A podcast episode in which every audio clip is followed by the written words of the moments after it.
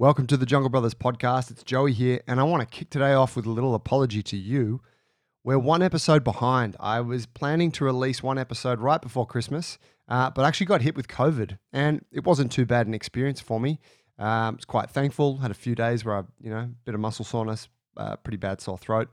However, it did disrupt me releasing the podcast on that final week of the year when I had planned to, and I didn't. So that is the episode you guys are going to hear today. The run on then into the New Year period and holiday period was great. Uh, I was always going to take a couple of weeks off on the show. I guess I planned to tell you guys that in that last episode, and I didn't. So I'm telling you retroactively, and I hope you can uh, appreciate it. In any case, we are back. It is early January. Uh, this episode was a chat between Paul, Dylan, and myself on why we're so shit at recovery. And it was really posing the question to the guys like, why do we all suck at it? And we all suck in our own unique ways. And I thought that it would be a really cool thing for you to hear us talk about some of the obstacles that we face with our own training recovery. It's obviously something that is really important to training. We harp on about it all the time. And you would expect that three guys who are working full time in the fitness game would have all of those ducks in a row, but we don't always. So hopefully uh, you get a little bit of, I don't know, good feels out of this about hearing us struggle, but also some good takeaways because we do go into what we do do well with recovery and how we do optimize it for ourselves. So let's get into it. Happy New Year, and please enjoy this first episode. Good to have you back.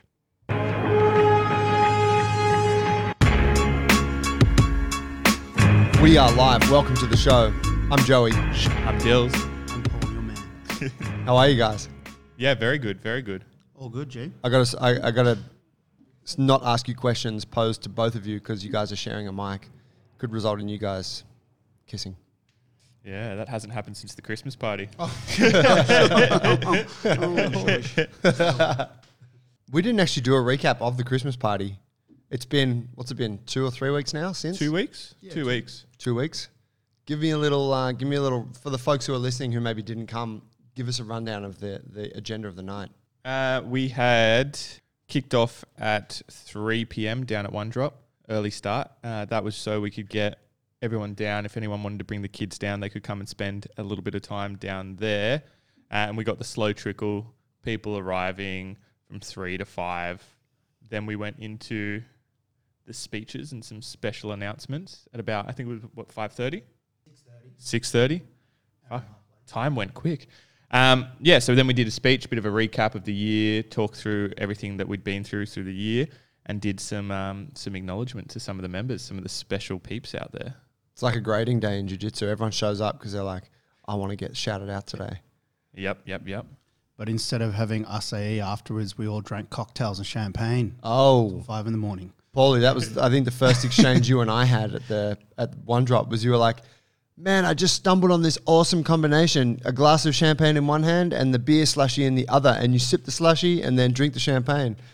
And then you got you got it. You remember that? And then you got me a bottle and then of champagne, like and then poured a glass and Yes. We're yeah. doing the- It was the combo and the head brewer, Nick, who I coach. I told him about the combo and he was like, man, that, and he's a Willy Wonka for this shit. And he was like, man, I'm going to try that. That actually sounds like it matches really well. and I think listeners probably think a beer slushy, because it was the first time I'd had anything like that. It's not really beer slushied you up. wouldn't if you It's drank actually- it, you wouldn't realize. No, it's, it was like a dragon fruit slushy. It's like an alcoholic With slushy. alcohol. Alcohol, yeah, but I thought it would be like really weird to have something like that. But the alcohol taste is really subdued. It's like a sweet slushy. And anyway, it was delish. Yeah, to fuck you up because it's I'm sure it's strong like most of the things there, Yeah. but you don't realize. Yeah, they're deceptively sweet until you're like, oh shit, eight percent, ten percent. Yeah, Fucking end up on the floor the next morning. Why am I so cooked? making out with your mate. The fuck happened, bro? But it was an epic party. We had the dress up theme, and, and pretty much that was the big visual component. Everyone was out with their costumes. A night at the circus was the theme, with the idea that everything had to be uh, borrowed or from an op shop, so there was no items to be bought. Um, and yeah, the circus theme, the costumes were the big big story, really, like they always are. Um, and yeah, everyone had some outrageous outfits on, hilarious. Fucking awesome outfits, like always. I, I was talking to a group of people there. It was the one sales conversation I had that night. I think I was on my way back from the bathroom, and the guy's like, "You Freddie Mercury?" And I was like, no, I'm not. I'm actually uh, Roy of Siegfried and Roy, but let's have a chat about the outfit. And so I chat, it was two guys and their two wives. And um, they're like, who's Siegfried and Roy? And I started telling, and they're like, what are you guys anyway? And I said, we're from a gym. And they're like, man, your people go to town. They're like, everyone looks so good. They're like, I don't know what it is. It must be all your coaches or something. I was like, no, that's all our members. I'm like, there's like eight coaches here, but the rest of them are members. And they're like, you got to be kidding me. Dude, that was the common theme across the night. People were like, whoa, what's with all the costumes and like the one drop stuff, just people having a drink. And then when, when I said, oh, we're a gym, they're like, no, you're not. Like, no one's going to put this much effort in for their gym Christmas party. What are you actually doing? I'm like, well, we're a gym, but we're a little bit different. yeah, it was awesome. What, ti what time do you guys wrap up? I did three, and Paulie was the uh, last man standing. I wasn't alone. I was here at five. I was basically just babysitting because the after party was here at the gym. Just making sure everything was okay, you know. Couple But- of issues. Y- No, there wasn't really, but just that was my excuse as to why I was the last man standing. Um, but yeah, uh, we came back for the after party, which was a ripper, and we had Dan Sester on the wheels with Connor, um, playing some music. We had the Petrol Panther. Petrol Shouts. Panther. What can't That Uh, show flew by. mate. Yeah. Well, it, it's I was quick. pretty lit at It's the pretty. time. Pun- it's pretty punchy, but um, awesome uh, fire entertainer. I yeah. So he's a fire breather, but he also swallows it. Swings short swords of fire. Does backflips back and tricking. Eminem lyrics as well, which was like pretty Unexpected. fun. Oh, Unexpected. and he had that like dodgy little speaker, which was so funny. It was like like tinny, yeah. Kicked off singing "Welcome to the Jungle." That's Oh. right. It was. Per- it was a perfect. it was perfect for the night. It's all coming back. yeah. that was an experience. And yeah, we uh yeah, so we kicked on, got back here, as Paulie said. One drop hooked us up, so we were drinking uh, one drop bevies all night. They really took care of us on the night. so That's our local brewery for anyone that's not familiar. They're just around the corner and they, they do some amazing stuff. They hooked us up some beers. Yes, they did. They kept us all fairly intoxicated for the whole night. So I, I remember, I don't know, shortly before I left, it was probably about 2 a.m. I went, I was like chatting with someone, like, go on, let's get a beer. We'll get one last beer. And we went to the uh, the ice box, which is, we're going to be talking about the ice box today. And we went to the ice box and it was like, a, you know, a skerrick of beers like left floating in there. I'm like, oh, what do we got? And I put, and all that was left were like these IPAs that were like 10%. and it was just at that end of the night, I was like, "That's fucking disgusting. Get it away from me!" Like I couldn't, it was too strong. that was a mad success. I loved it. Well done. thank you. The first first Christmas party that you guys planned exclusively. Yeah, yeah, and we had some big shoes to fill. Mr. Tiora Ward has has renownedly put on some. We obviously with you boys helping, but put on some very big and uh, standouty Christmas parties over the years. Yeah, he did. I, you could say he led the charge. Yeah, uh, you know, especially after last year. Holy hell! What what like what a one to try and back up to the point where we decided it's it's it's not going to be doable to do something on the same scale. Let's just do something a little bit more intimate. Yeah, last year was truly exceptional. Yeah. That was the the Burning Man event. Two to three days camping away, like fuck in in the bush. Yeah, for, I'm sure people listening have seen it. If you haven't, go to the Instagram either at Jungle Brothers Movement or the Jungle Alliance, and you'll see some pictures from that. That was that was a wild event. Yeah, I just think, you know what though? I think that if we tried to do that again after the year that everyone's had, everyone would have just been too cooked. Yeah, We need. It was better to concentrate all our energy into one friggin' really special night than trying to recreate something that only happened because of an exceptional year the year before. Now uh, we so we are opening this chat before because Dills, you you there was a couple of developments in the gym over COVID lockdown, one of them was uh, you're doing, and you wanted to get an ice bath going, Mm. and we've ended up with an ice bath that's embedded in the front deck of the gym. it looks fucking spectacular. Um, it's cold, and when we're talking about before jump on the before we jumped on the show, we're talking about recovery, and then both of you guys were like uh, alluded to the fact that like you don't do a great job of recovery yourself, and I was like, yeah, me neither. Like it's the one, we we we owned up to like it's the one thing where we all kind of tend to fuck up. It's the unattainable. Yeah, and I, I guess for anyone that's in a, a, a, you know, for anyone that's into their training and pushing the limits, and that might be jujitsu, it might be weightlifting, it might be coming and training at our gym, you know, chances are you're probably burning, excuse me, the candle a little bit too much at both ends. and you're probably not getting as much recovery as you need. Yep. Fair to say? Yeah, very fair to say. Very fair to say. I think especially if you've got like something like a business that you're running as well, and then on top of that you're trying to get in your own personal development. Yeah, it's gonna be it's gonna be tough to try and balance that with getting enough sleep, eating right all the time, doing all the little extra things you need to do to keep yourself feeling good. Um, could we get a? Paul, we've done this before with you, but tell haven't done it for a while. Tell me what your guys' training load looks like at the moment. Good for folks listening, like, oh, how much training are you doing? What's? What's a week look like? Uh, at the moment, I'm pretty much down to three two-hour sessions a week, um, and they're not like particularly loaded two hours. It's it's kind of a slow burner, um, but that's three times a week. Uh, in the mornings, it's body weight training pretty much. There's a bit of mobility, and right now we're doing some skill work just coming into December. Um, but yeah, that's what it is. Seven till nine, three times a week. Yeah, Uh, okay. In between, I might get some stretching done. Haven't really been able to just because it's been so busy to do, you know, the striking part or even the the lift that I was doing once a week. It's just kind of fell off. But that's my that's that's my uh, my staple at the moment. And you got the odd like get sport Like minimum. thing or something, but that's sporadic, like basketball last night. Yeah, yeah, exactly. Okay. Dilzos. Dude, I'm at the uh, the other end of the spectrum at the spectrum at the moment. I'm um I'm training three to four hours a day, six days a week. Jesus. I'm on that Ido grind. He's on that young Joey grind. He's juggling for four hours of that. yeah. Yeah, literally juggling, not jug like with juggling balls. Three to four hours a day, six days a week. Yeah, yeah, And yeah, right. And then you're also coaching in the mornings, doing Yeah. PT, yeah. trying it- to run this biz. it's pretty intense at the moment, uh, and I, I wouldn't. It, I, I definitely don't think it's sustainable long term, right? I set myself a goal of a year of doing this style of training, and look, I think I've gotten heaps out of it, but I've also hit a point, and I was having a talk with Paul about this, and I've talked to a few other people about it lately, where I think it's time to uh, to cut it down a bit and just fine tune my training a bit. Can you, so you're doing online programming with Ido Portal. Yep. Can you trim that, like, can you trim that back with him? Or is it like that's what it is?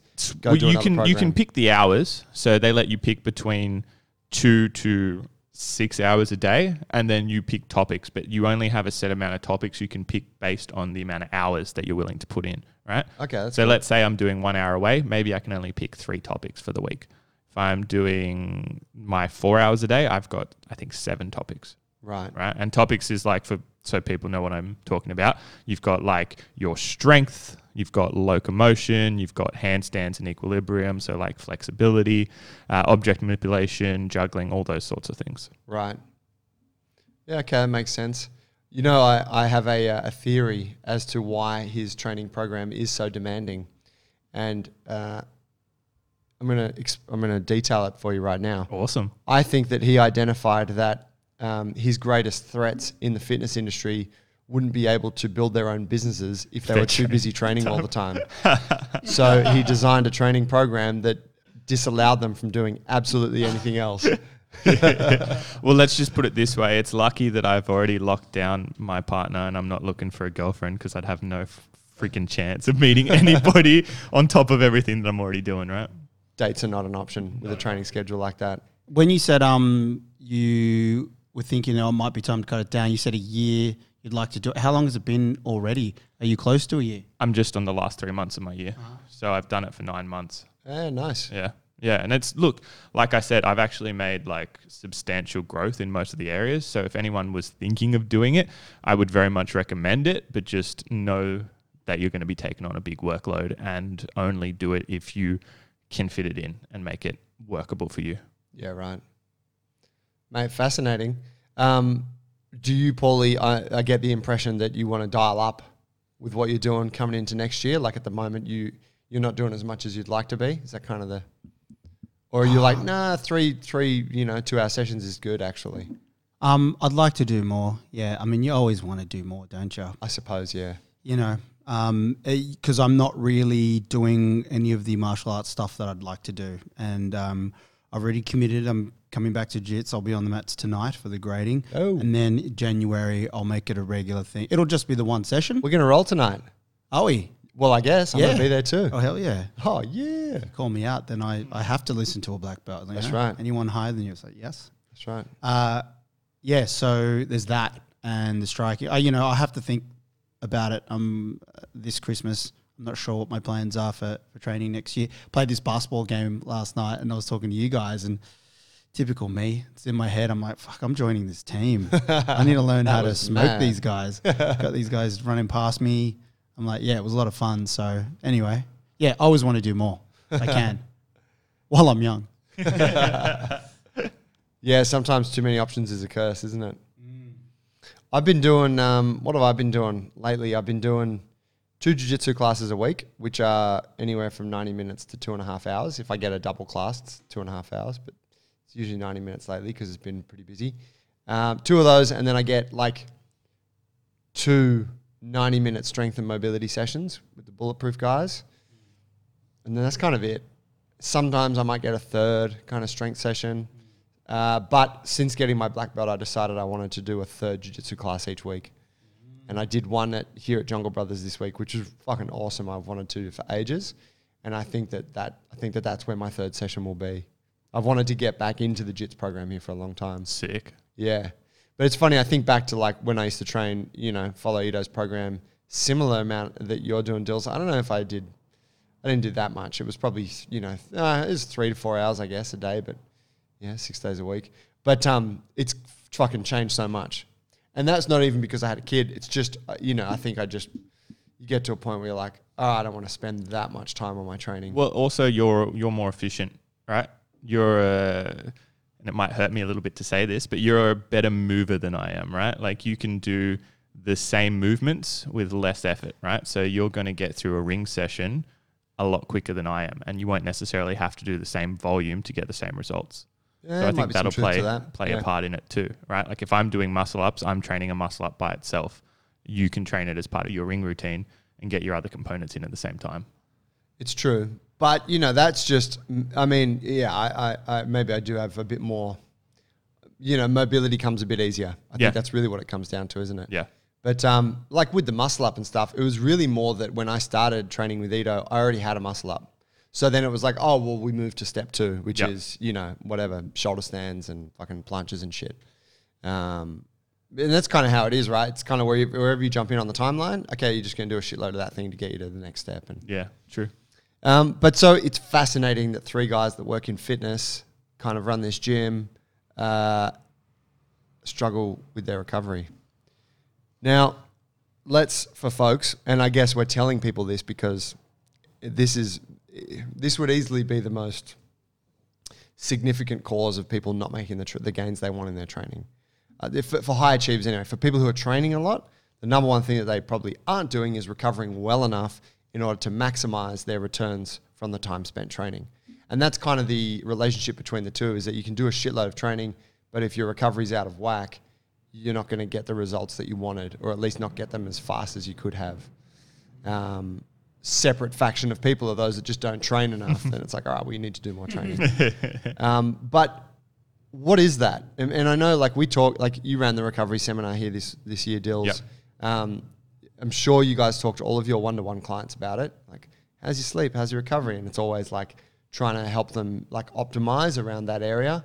Why is it that we struggle to get enough sleep? To, you know, get enough downtime in order to maximize this. Um, yeah, I think it's yeah, it's up to the kind of individual and what's going on in their life and what their highest priorities are at the time and what they're chasing. And when I look at the three of us as an example, um, well, definitely for me and you at the moment, I'd say um, business is a high priority for us. You're like 50 50 right? You're doing freaking Dylan basically dives into everything and does it 100%. So it's, you're quite similar. Like business is, we're trying to upskill on business big time as well as train. Whereas, uh, so it's it comes down to priorities. You know what I mean? So we're trying to squeeze probably too much, and we could probably admit it into our weeks because we've got some goals and some really high aspirations that we want to hit in the next few years. So we're kind of in a period where we're chasing that. Yeah. Um, so that's a factor, I'd say. You know, definitely for me, that's that's probably it. Um, I could probably. They could probably do less in the week, and and you know there's only so many hours in that week, and not lending enough to that recovery portion, whether it's sleep or chill out time, etc.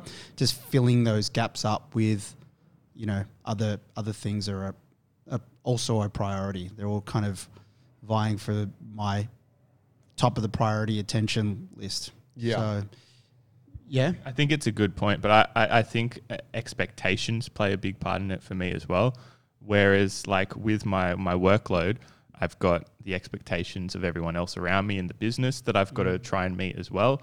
With my my workout and my training, I've got a coach that's guiding me, and I've got to meet his expectations as well as like the standard that I believe I need to be hitting to be a good coach. But with my recovery, I'm the only one I'm accountable to, if that makes sense, right? So it's like okay, I'm accountable for this. Eh, These other things, I've got other people who are going to to keep me up and make sure that I'm hitting my goals. With this other one, it's it's just me, so it takes a bit of a backseat. That's an interesting way to look at it. Mm. So maybe there's a space there for a recovery coach Yeah, who like programs. Oh, that would actually be quite cool. Well, I suppose that you know, and I, I, yeah, both. I totally agree with what both of you said. I, if I think about it, the main thing for my recovery is that I don't sleep enough, and it's always been the case. I've never slept enough, and I just, I don't know what that is. I just, yeah, ever since I was a kid, I just didn't want to go to bed. I wanted to stay up. But then when you get into fitness game and that kind of thing, and being productive and whatever, you kind of you don't want to get up late. Like it's fair, like go to bed a bit later, but then theoretically you should wake up a bit later. But if you're like, no, no, no, I got to get up and, and get cracking with the day, it means you go to bed late and you wake up early, and that's where the problem lies, doesn't it? You're kind of chronically undersleeping, which is what a lot of folks do. A lot of PTs do because it's early starts in, in the fitness game. Um, That's that's my that's my thing as well. Pretty much the sleep thing, and and when I do feel like um, I'm losing the recovery battle, um, then I will basically just go to that. That's my lowest hanging fruit, and I. I, I know I, I came up, uh, gro- I grew up where I didn't have bedtimes and I had a really bad sleep hygiene in my household. It didn't matter where I was sleeping. I'd sleep in the lounge room, bedroom, someone else's bed because we had eight kids. So I've had, always had really bad sleep hygiene where you'd fall asleep in front of a TV and that sort of thing. And it wasn't until I, um, you know, moved in with Tash and for years we'd, she'd go to bed. And I always tell people that she'd go to bed, switch off the light and like tuck yourself in. Like, I'm going to bed. I used to think that was the strangest thing for like three years. At first, it, like strange. She just decided to go to bed. And I'm like, what? I'll just lie here and fall asleep in front of the TV and crawl, crawl into the bed later. So I just came up with a bad hygiene, just as a little backstory. But yeah, sleep is the one. And I've uh, I found also like uh, since having kids, um, often when they go to bed, that's your only free time that you have. So you tend to like just draw it out a little bit. Like the house is quiet and everyone's asleep. It's like I'm going to take this 90 minutes, which draws right into the the bad hours, as we know. Yeah, that I've I'm I'm experiencing that one a lot, and it's like, and it might seem okay. You're like, oh, I can do 90 minutes and still maybe get to bed by 10:30. What I always fucking forget is that my son gets up at like between six and seven. Yeah, so you're like, well, I got the 90, but I just robbed myself, and now I got to get up. At, you know, maybe I don't have to get up till 7:30, but he's up at six, and you're like, oh, I fucked up. Yeah, it's it's amazing how just on that specific example, you can be at the beginning of the day, you wake up and you're tired, and you're like, oh my God, I need to focus on my sleep for a few days. Like, I'm really underslept right now. And you crawl through the day and you get through it, and then you get to the night, and then you finish dinner, and then you've washed up, and then you're like, let's chuck something on Netflix. and you're like, for somehow that great motivation that you had to go to bed early just like dissipates as you approach the evening. You lose 60 minutes just trying to figure out what to watch, though. Dude, that's why I'm um I've been so deep on YouTube lately, right? Because it's like it's ten minute content instead of having to like pick a show. Yeah, but because it's I'm like 40 of them. nah, like one clip. Oh, suggested viewing. No, you find it's better because you're not. yeah, because I, I can't thing. like I can't watch, and also because I only get like an hour of TV time a day, if that. It's like okay, well I'm just Anna gonna doesn't put, let you have any more than that. No, not allowed. No. well, because I, I'm here five to five most days, right? I get home and I try to be in bed by 8 p.m., but then you got to shower, eat dinner, all that stuff on top of it. So it doesn't leave me with that that whole amount of time left. So either we're watching a show together that's an hour long, or I'm watching a couple of YouTube videos because then I can stop at any point and just go to bed. Yeah, right. It's um can you guys identify with this? I've always found it strange when I meet someone who's like uh, who who who openly declares that they just can't function unless they get eight hours. Those people are like, oh no, I'm in bed by like eight o'clock and I'm not up till like seven in the morning. I just can't function unless I get eight or nine or ten hours. And I'm always like, what the fuck? Like, how does that like? I think you're just being like my instinct is like you're just being lazy. like, of course you can get by. I do it every day, but it's but it yeah, that's almost when you're meeting someone who is incredibly in touch with maybe their recovery Yep. and has whether or not it's been constructed, but they have like really good sleep habits. Uh, I, like when I think about now, I'm actually quite jealous of these folks. If you're listening, I'm jealous. Yeah, I'm I'm always envious, and I also suspect that some people are lying.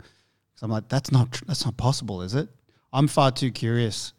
Doesn't matter how tired I am. When I get to the end of the night, there's always something that I want to read. I'm like, you know, there's other things that I'm always trying to fit in. That I, it's just I need to satisfy that before I go to bed. Yeah. Whatever I'm, I'm reading or learning about, it's that always gets me. And I wonder, like, how can you go to work, have dinner, have a shower, then just go to bed? I guess, yeah, I don't know. I just there's too many things that interest me. I think. Well, it's funny you say I struggle that, with it. right? Because like when I was working an office job, no issue, right? Because my work, and maybe this is the case for some people, maybe it's not. My work was nine to five at the office. I'm there until there, and I switch off when I leave. I don't have to worry about anything. In doing my own business and running like my own business now, right? It's it's it's not nine to five. It's okay. Maybe I'm just going to answer this one email. Maybe I'm going to do hmm. this as well, right? So that definitely has an effect on my sleep as well. Yeah, that's a good point. It's a there's a parallel there between that and the training thing. And it's like if you if you are working for somebody else, then your job is just like this one this one thing that you do and it's contained in those hours and you go there and it's just your job and you get it done and then you go back to your life. Whereas uh, you know, and that could be similar to say the person that does like three F45 classes a week and training is training is I go to F45 and that's it and there's no other consideration around it it's contained and it's you know it's simplified versus our training where it's like you want to get better at jiu-jitsu thai boxing try and do some weightlifting got to get that handstand where's your mobility at like you're trying to address so many different factors um, and it's the same with your work. With your work, it's like, I've got to get better at sales and marketing. Oh man, my leadership skills are dropping off. I need to read a book on organizational prowess. You know, like it's just this constant drive. And I think that's, I mean, I know for you, you know, there's a lot of curiosity there. Like, how can I get better at managing a team? And like, a lot of that curiosity and development goes back to you wanting to be a better performer at work. It Does So true. I was just thinking we should do the thing where you go into your YouTube history and then let's like read out the top three, the last three videos. Okay. Maybe not. like, mm, what did I watch last time? I night? cleared my Oops. history yesterday. wink, wink. That's good. Because we were doing that thing where you and and it's it's tough with it with the Insta search uh, in the office with, with Marco, or at any one time you'd ask someone, show us your phone, show us your show us your Insta history, your, your Insta search, and you know how it has Insta search? when you go to search on Insta, it has a grid that's constantly scrolling down, but you can see above the fold that there's like 15 squares. Yep. Um, and it was just to have a laugh at what is what those suggestions are. Because it's, it's reflective of what you've been looking exactly, at. exactly. Exactly. And I don't know if you're a male, there's always girls in there Oh, absolutely. because you're in fitness, and it doesn't matter whether you are or aren't looking at them. There's there's someone in there um, all the time, and it's just a laugh. Check your friends out next time, listeners. Absolutely. That's so good. Tell me, um, so sleep is obviously a thing, and it's a. I mean, I guess people listening can can kind of pick up that it's a constant like work in progress. It, it is for me. I'm I'm always trying to get better at it, and every time I'm writing in my journal, I'm talking about, oh yeah, this week I'm gonna like do better at sleeping, and I'm always looking for little solutions and hacks and whatever. Uh, that was largely what drew me to get the a whoop a Whoop band, which you know for anyone who's not familiar, it's like a wearable that tracks a bunch of health data, just like a Fitbit does, or you know an Oura Ring or any of those things. You boys also both had a Whoop. Paul and I spoke about it on the show once. I now no longer wear it, and I see that you two guys are no longer wearing it either. The Whoop for me was really about getting more sleep. Um, what drew you guys to it? Yeah, recovery as well. Same shit. It's, it was recovery and it was, in a sense, overtraining because I was upping my training load. Uh, and look, to be honest, it, it did pay off. Uh, I I found that I was sleeping better when I had it because I like to gamify things, and having a record made me be like, okay, now you've got to put it in more work. Let's get to bed at this time. Let's do this.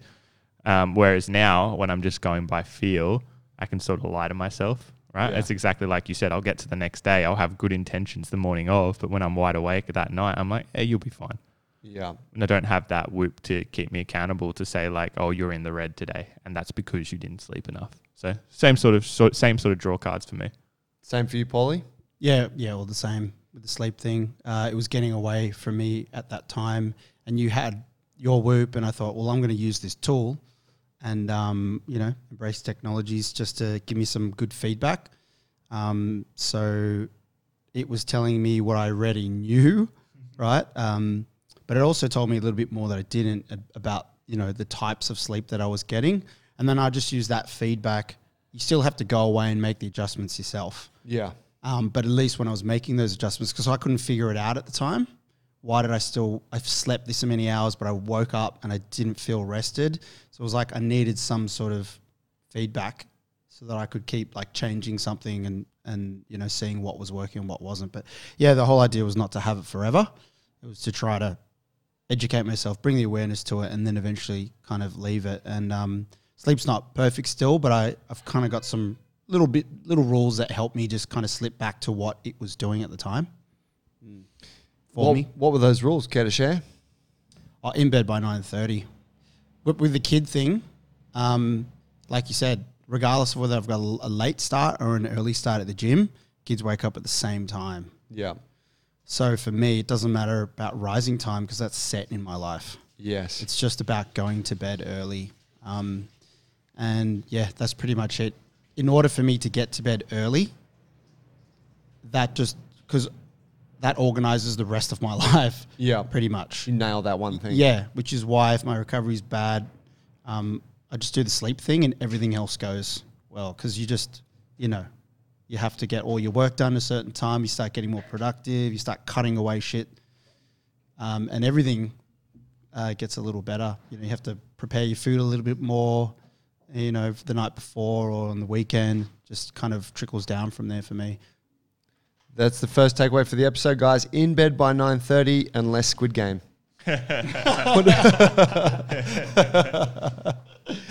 Oh, it's so funny. It's a good point, man. Actually, on that, I find weekends lately of where I've been getting really stitched up. Because, cause, cause same thing, I still, somewhere in my mind, I'm like, I can sleep a little bit later on the weekend. I keep forgetting that this almost one year old creature is like, I'm getting up between six and seven.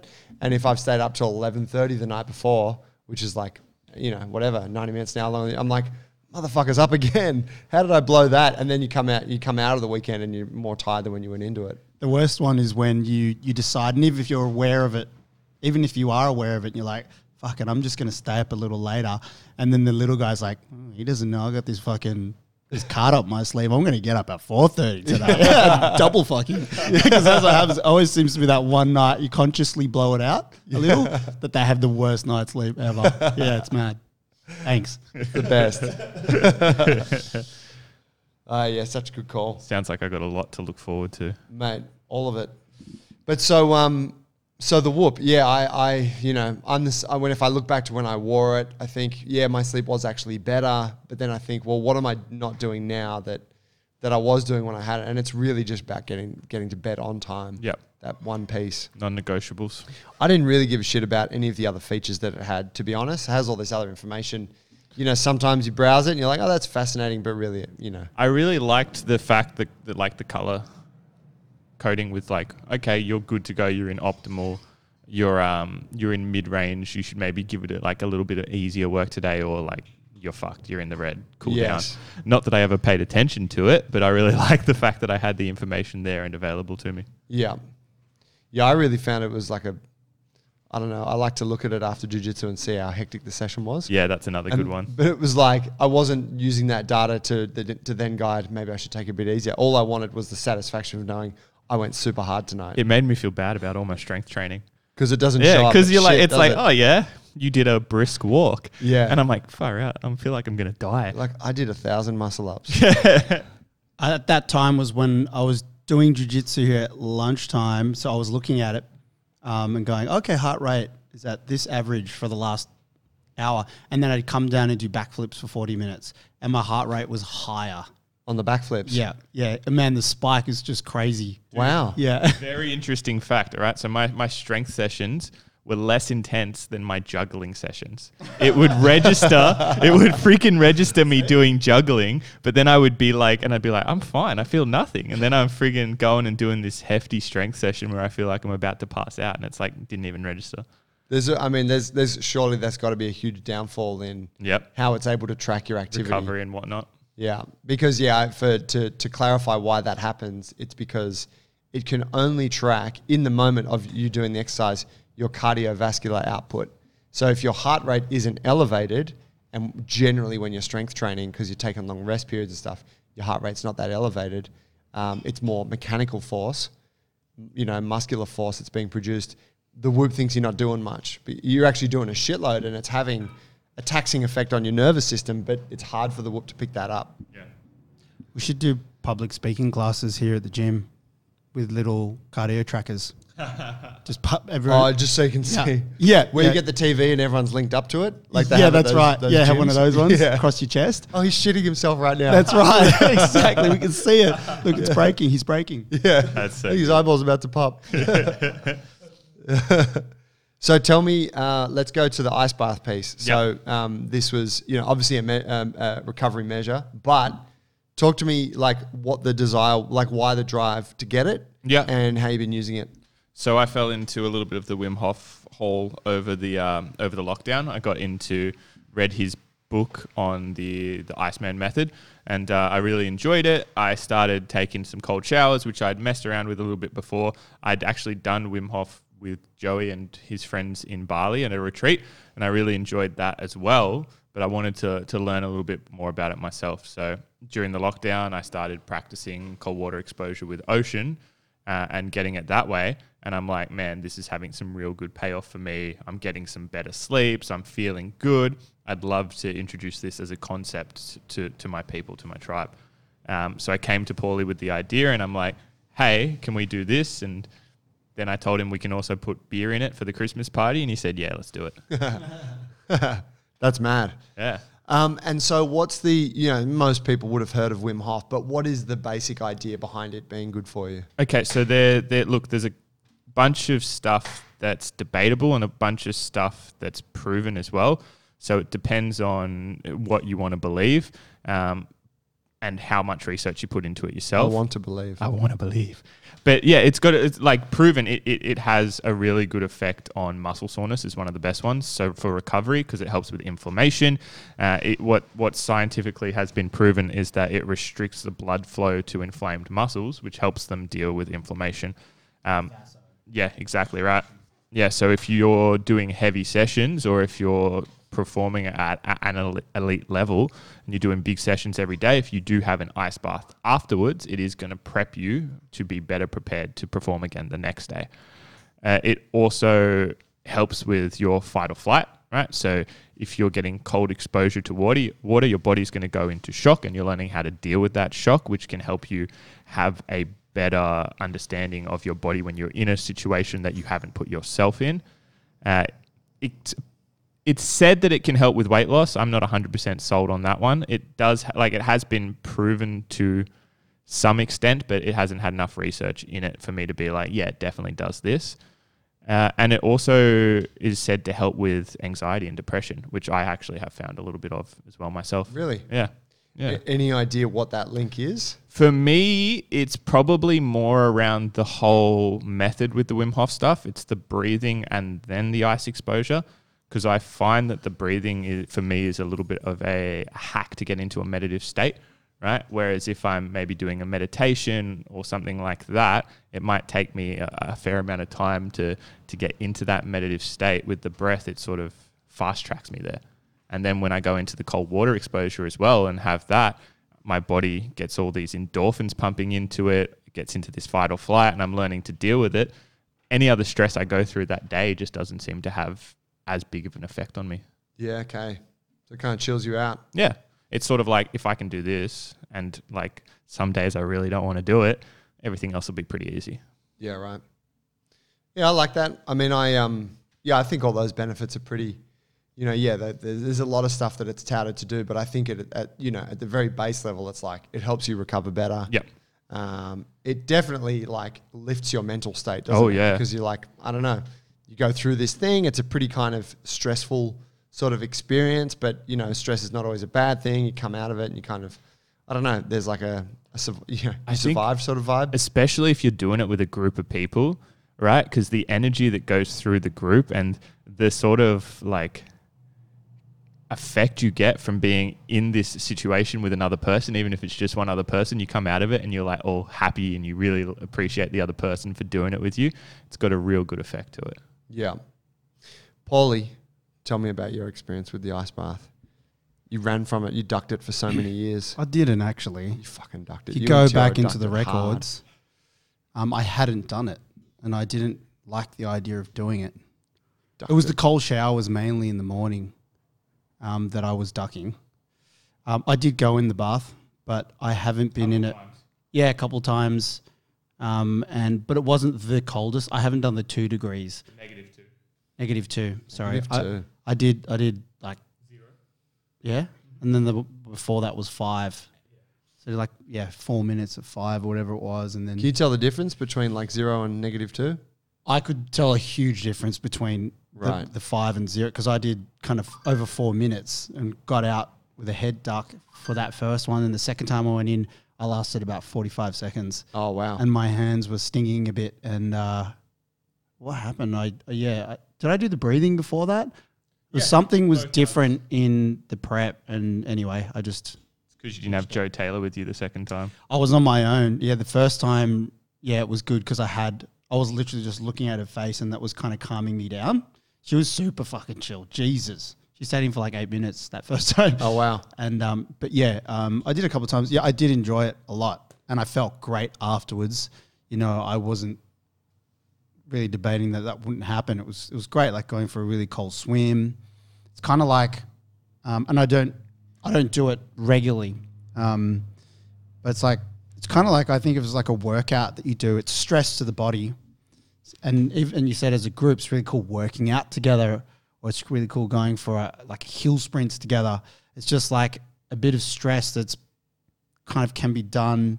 It's easier because it's less mechanical um, on the joints, but it's like something that you can go through. But it's also primal because of that, that that kind of um, that aspect of nature that is cold exposure. Yep. So it's different as well, but it's it's very similar to like training in a little concentrated way. You prep for it and then you go through it all together. And you're like, fuck, we finished that workout, and um, that collective feel when you're doing it together is really cool.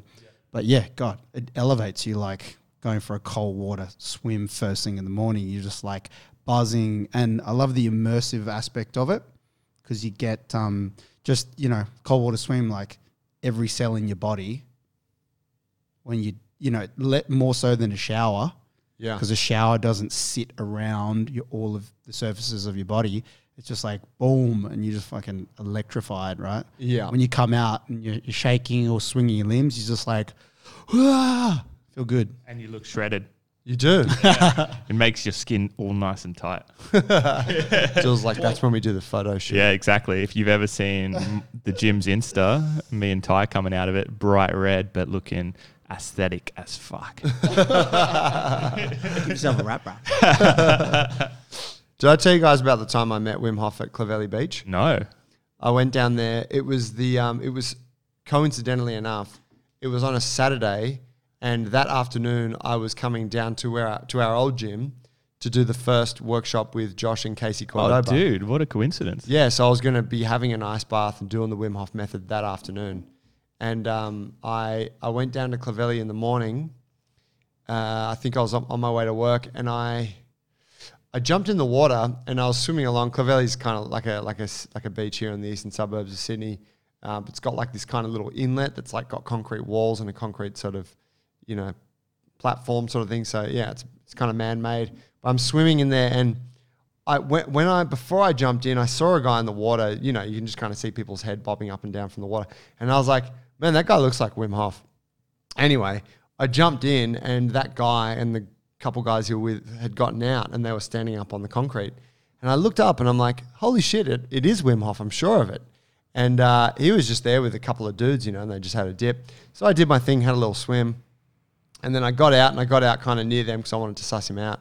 And I walked past, and I kind of caught his eye, and he he kind of caught, you know, he looked back and he smiled, and I was like, Wim?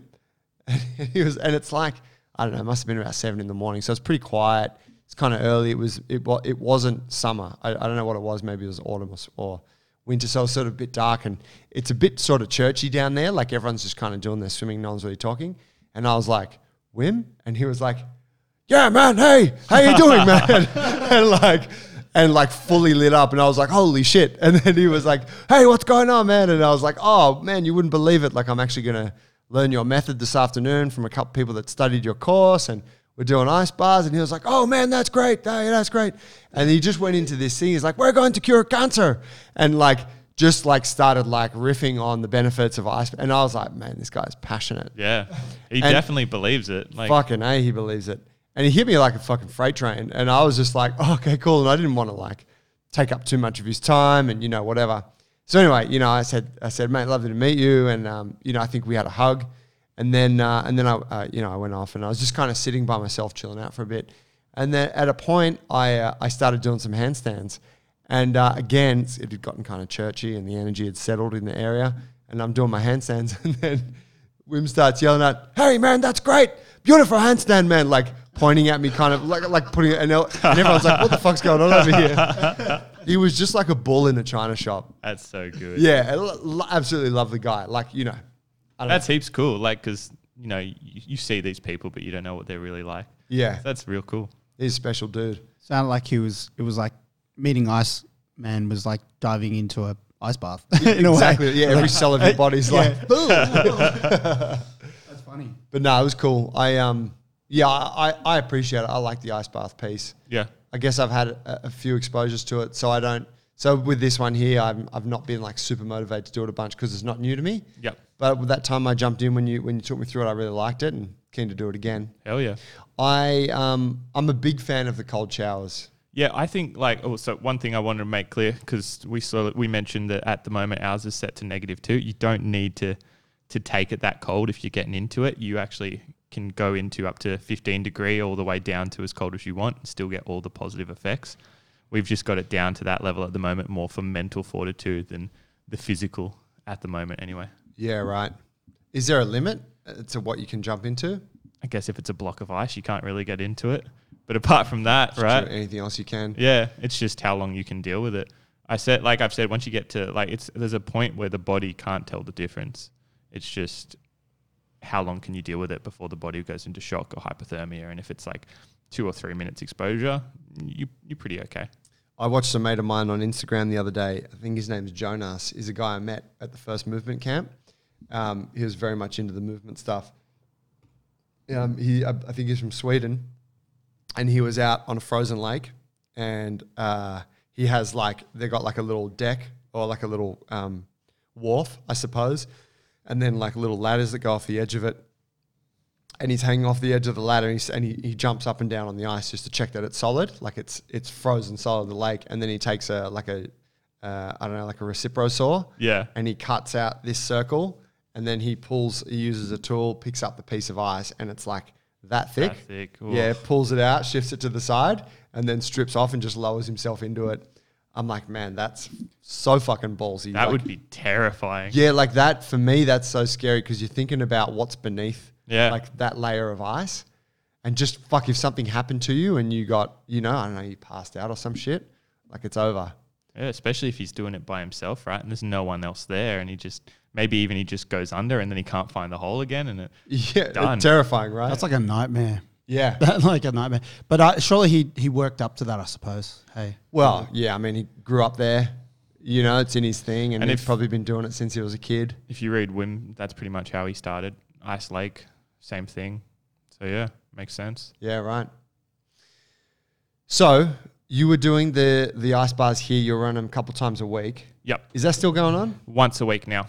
Right. we find uh, well, I found that I was getting okay numbers during the week, but if I condense it to one day, we get a bigger group on that day, uh, and people get more enjoyment out of it doing it with a few people as well. And I'll jump in with the uh, with whoever's the odd number on the day if there is one, or do a solo by myself at the end of it.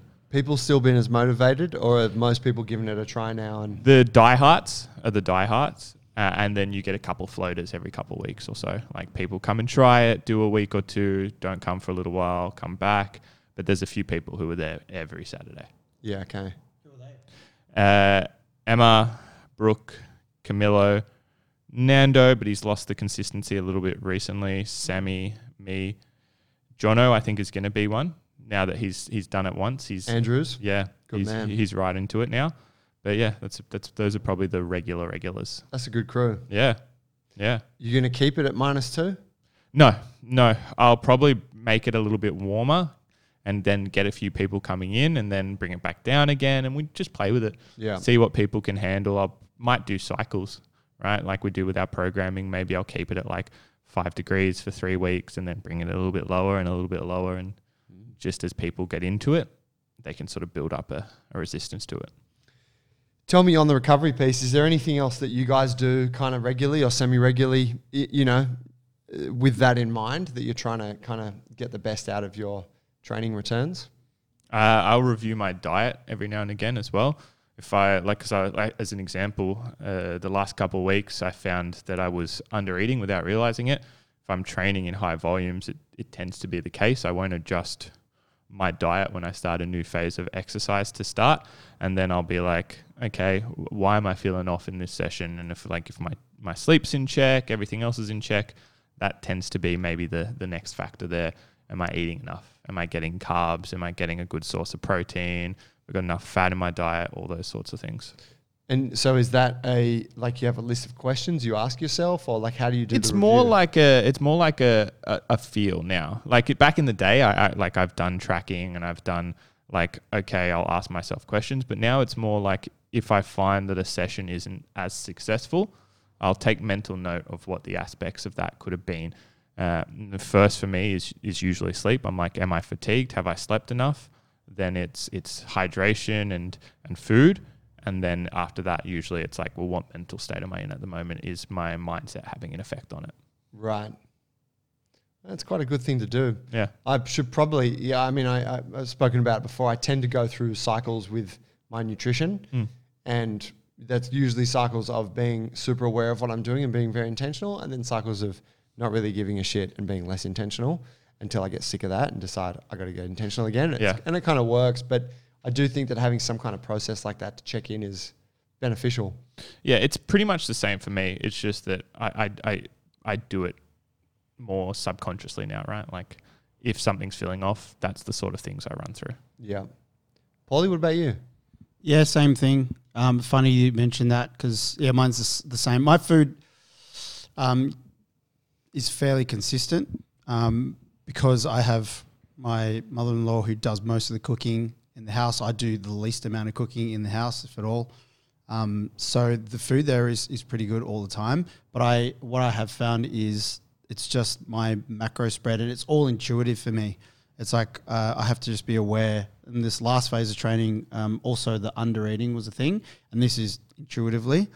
Um, it was basically protein because we don't. I don't get enough of it if I don't look for it or you know buy it to put it into the fridge and stuff and, and have it in the cooking cycles, or supplement where necessary. But um, I'll have just minor adjustments. But the food is pretty consistent overall um, for that. But I, I was I was getting that feeling where I wasn't eating enough. Basically, um, I was kind of doing a really hard phase. The last one for me, it was really difficult. Um, and there was a couple of weeks in the middle there where I I struggled. I was just grinding through the session, um, and it was just a, a realization of what I'd eaten in the last twenty four to forty eight hours, and and then I kind of looked at the next week and I was like, okay, shit, I'm actually not eating enough of the base macros right now. Because often you're just like, whatever, you're, you're trying to not eat too much, aren't you? Um, often it's like, well, actually, this is fucking intensity wise or how hard this phase is for me is actually really hard. Yeah. So it was like, recognize that and fuel for it. I, I got it. I personally that it doesn't work like that for me where it's like I trying to eat less. Like I'm I'm usually like oh no, Trying to I eat. don't, yeah I, I should be eating more than my appetite naturally tells me to. Mm. Yeah, right. Just Yeah. to just to you know Yeah, make- yeah. you know, because I because I but I do think for a lot of folks probably what you're saying is more is more common Yeah, or it's like you're trying to just limit your intake a little bit. yeah, yeah, yeah. I had a bit of a thing where I'd I'd come home uh, late because a few nights late at the gym, um, and because I come home late, I don't want to eat because I just don't. I lose my appetite by that time of the night because I I'm going to go to bed in 45 minutes, and so I was like barely eating at that time because I wasn't hungry. Yeah, Um, and that's that was where it kind of stitched me up. you're kind of losing a meal each day. Yeah, well, I was losing like yeah, five hundred calories or something a day, maybe. So um, yeah, so the solution there was that I had more food and I ate heavier in the afternoon, so I didn't have to do that later. But yeah, that was just kind of what happened there. That's what I, I thought had happened, where I was losing some weekly calories. Smart. Yeah, I've always grappled with that doing jujitsu, where it's like I don't I don't want to have dinner when I go home. It's so late. But I'm also like in the afternoon I don't feel like having a meal. Like I do lunch and I don't mind doing a snack after that, but I don't want to do another meal like in anticipation of then going to jiu-jitsu and Yeah, the problem with the eating late for me was that the whoop was telling me I it wasn't pairing up with my sleep quality. right, it's fucking you up. Yeah, so um, I th- I figured all that out before with the whoop, and that's the realization. I also have to live with that because it's that is also the hours in my modern life. So um, knowing it helps though. You can't always eat in the afternoon before you coach classes at five fifteen because you just don't feel like eating. It's too close to, Yeah. to. But sometimes you can you can sort it out. But it, just being aware of it helps. Man, I remember when I used to um when I used to do the online training with Ido and I would coach evenings and and mornings, but I remember like I'd be coaching evenings and I would like train twice a day, you know, what you're saying, like 90 minutes, maybe two hours per session. And then um would I have breakfast? I guess I would have breakfast and then I would have lunch and lunch would be whatever and then I wouldn't eat anything else for the whole day. So I'd kind of have two meals and then maybe have a protein shake after my second training session, Yeah. and then uh, like a dinner when I got home. And I was grossly under eating for I don't know, fucking year or two. I was super shredded. Yeah. But like I look back, I'm like, man, I was like struggling. I reckon that most people who that do that style of training, and especially if you're a coach as well, are right because a lot of the time I'll even have the intention to eat breakfast, but my training session will go a bit longer, and then I'm coaching the next class, and then I finish coaching, and it's it's like oh well shit, it's twelve, okay, Go do lunch. time to eat lunch, and That's then you eat lunch. You're it? not going to eat lunch with breakfast because it's too much food to eat in one session. Yeah. Yeah, it's a real stitch up that. I think the thing there, like you were saying, like um, like say leading into the evening when you know you got to coach that night, um, it crushes your appetite because your body's getting prepared for the big performance, which is running fucking three groups of people through three awesome training sessions. Like you're like, this is, you know, and there's the uh, the stress hormones that come with that, the rising cortisol and whatever, which is just you getting ready for activity, and that suppresses appetite. Not to mention, usually you don't want to feel heavy as well, right? Like I don't like to eat too often pre-session. At least my first morning session. I like to eat after I've trained because I don't want to feel like bloated or a little bit off because I'm digesting food at the same time that I'm trying to start moving. Yeah, it's not ideal. But uh, my my counter to that would be if you were like chilling and relaxed and like, oh, I'm actually kind of hungry. I would rather eat and Yeah. then be in the session with a full belly Yeah, because I will be satisfied. But if I'm in that state where I'm like getting ready to do some shit and I'm trying to force food down, then it sits in my gut and I'm like, man, I'm not digesting this food well. And it's like, it's a bunch of things. yep, And that's, a, I mean, I know for jiu-jitsu people, that's a huge, uh, that's a huge issue with training in the evening as well, because when you finish the session, you're super adrenalized and you don't have an appetite. And so then it's like, well, you can't eat properly, and then you got to go to bed, and then you're up in the morning, and again you're skipping meals, and Yep. yeah, it's a real tricky one.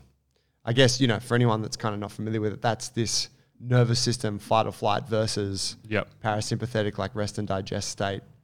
And when you're in that fight or flight, it's just you, you don't want to eat. It's the like furthest thing from your mind. Gents, good talk. Very good talk. Any closing points on the recovery piece? Um, I think that it's important to realize that you can know all the rules around recovery because I mean, I like to think that we know a fair amount of it, but it, it's it's still important to review what's going on in your life every now and again, right? And you need to uh, to make exceptions where you can, but always try and come back to a baseline. I like that. It's a good takeaway. Paulo?